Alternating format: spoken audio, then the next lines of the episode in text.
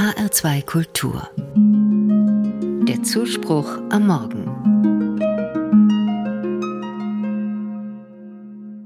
Was wollen die drei denn da? Das hat Bernd sich immer gefragt, wenn er von den heiligen drei Königen gehört hat. Was wollen die denn da in dem Stall bei dem Kind und seinen Eltern? Bernd konnte sich das nie so recht erklären.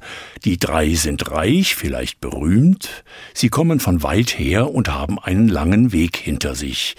Zuletzt wissen sie gar nicht genau, wo sie hin müssen und fragen den König Herodes nach dem Weg. Der weiß von nichts, wird aber sofort ängstlich und fürchtet um seine Macht. Ein neuer König in seinem Reich? Er will die drei um Hilfe bitten, die sind aber längst wieder weg. Sie wissen nun, wie sie zum Stall finden. Sie folgen einfach dem Stern. Aber was wollen Sie im Stall? fragte sich Bernd jedes Jahr wieder. Sie sind doch Könige, Sie haben doch alles. Sie wollen gar nichts haben. Sie wollen etwas geben.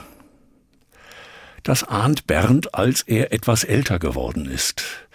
Die heiligen drei Könige haben genug vom Haben, jetzt wollen sie etwas geben, nicht einfach nur Gold, Weihrauch und Myrrhe, das sind Äußerlichkeiten, Handgeschenke sozusagen.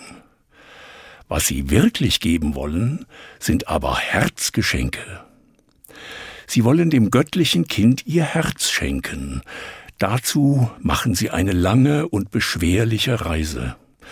Bestimmt nehmen Sie noch ein Bad, bevor Sie den Stall betreten. Der Staub muss weg und gut riechen wollen Sie auch. Dann ist es soweit. Kaspar, Melchior und Balthasar betreten den Stall, sehen das Kind und fallen auf ihre Knie.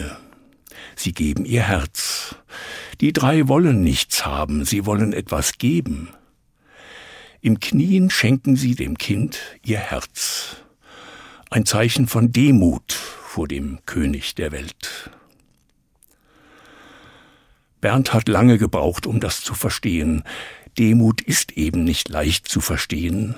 Man meint oft, das wäre so etwas wie Selbstaufgabe. Ist es aber nicht, im Gegenteil. Zur Demut gehört viel Mut. Der Mut nämlich, sich selber in Frage zu stellen und nie alles zu wissen. Jetzt aber kennen die drei Könige den einen König der Welt und werden ihn jederzeit um Hilfe bitten. Weise mir, Herr, deinen Weg, dass ich lebe in deiner Wahrheit.